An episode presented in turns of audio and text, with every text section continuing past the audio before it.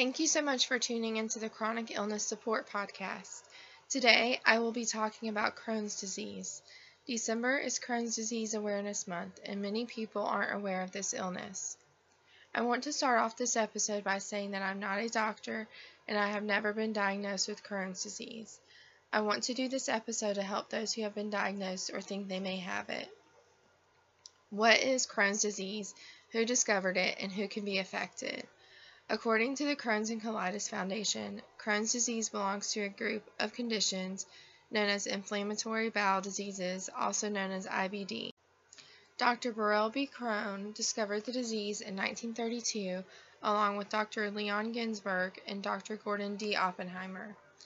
According to the Centers for Disease Control and Prevention, about 3.1 million U.S. adults had received an irritable bowel disease diagnosis. According to the Crohn's and Colitis Foundation, 780,000 Americans have been diagnosed with Crohn's disease. Hospitalizations related to Crohn's disease have become more common than they were a decade ago. If you think you could have Crohn's disease, colitis, and or irritable bowel disease, be sure to talk to your doctor about your symptoms and testing to get a proper diagnosis.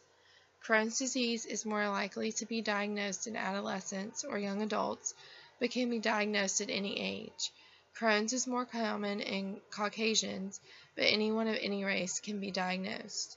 There are studies that have concluded between 1.5% and 28% of people with IBD have a parent, child, or sibling who has these types of illnesses. Since we're talking about irritable bowel disease, I think it's important to also mention ulcerative colitis. Crohn's disease can affect any part of the gastrointestinal tract, whereas ulcerative colitis only affects the large intestine, also known as the colon. Crohn's disease can affect the entire thickness of the bowel wall, whereas ulcerative colitis only affects the innermost lining of the large intestine.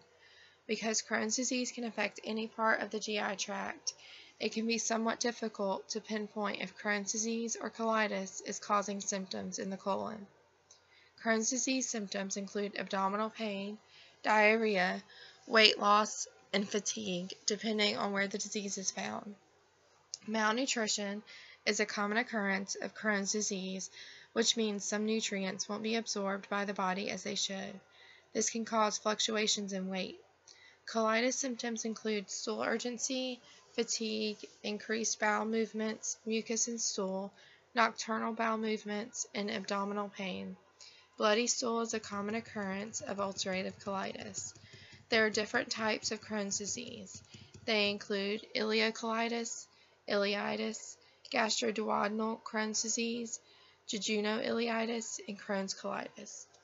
Treatment options for Crohn's disease include aminosalicylates, antibiotics, corticosteroids, immunomodulators, and biologics. These can help relieve some inflammation and symptoms, which can offer remission. There is no cure. So what can you do to help your gut health? Probiotics can help with digestion, help maintain a healthy gut, and may decrease some symptoms of Crohn's disease. Diet changes can be beneficial to combat some symptoms from Crohn's disease and irritable bowel disease. Those who have these illnesses may find that spicy and high fiber foods cause more symptoms and irritation. They may find that soft, bland foods are more tolerable and help alleviate some symptoms. Foods with dairy may also increase symptoms. The Crohn's and Colitis Foundation says that about 70% of people with Crohn's disease will require some surgery at some point in their life. About 60% of people with Crohn's will have recurrence of disease within 10 years of having surgery. Crohn's disease can be diagnosed several ways according to the Mayo Clinic. Blood tests your doctor can do to start the process of testing are anemia and infection blood work, as well as a fecal occult blood test. The fecal occult blood test will require you to provide your doctor with a stool sample to be analyzed.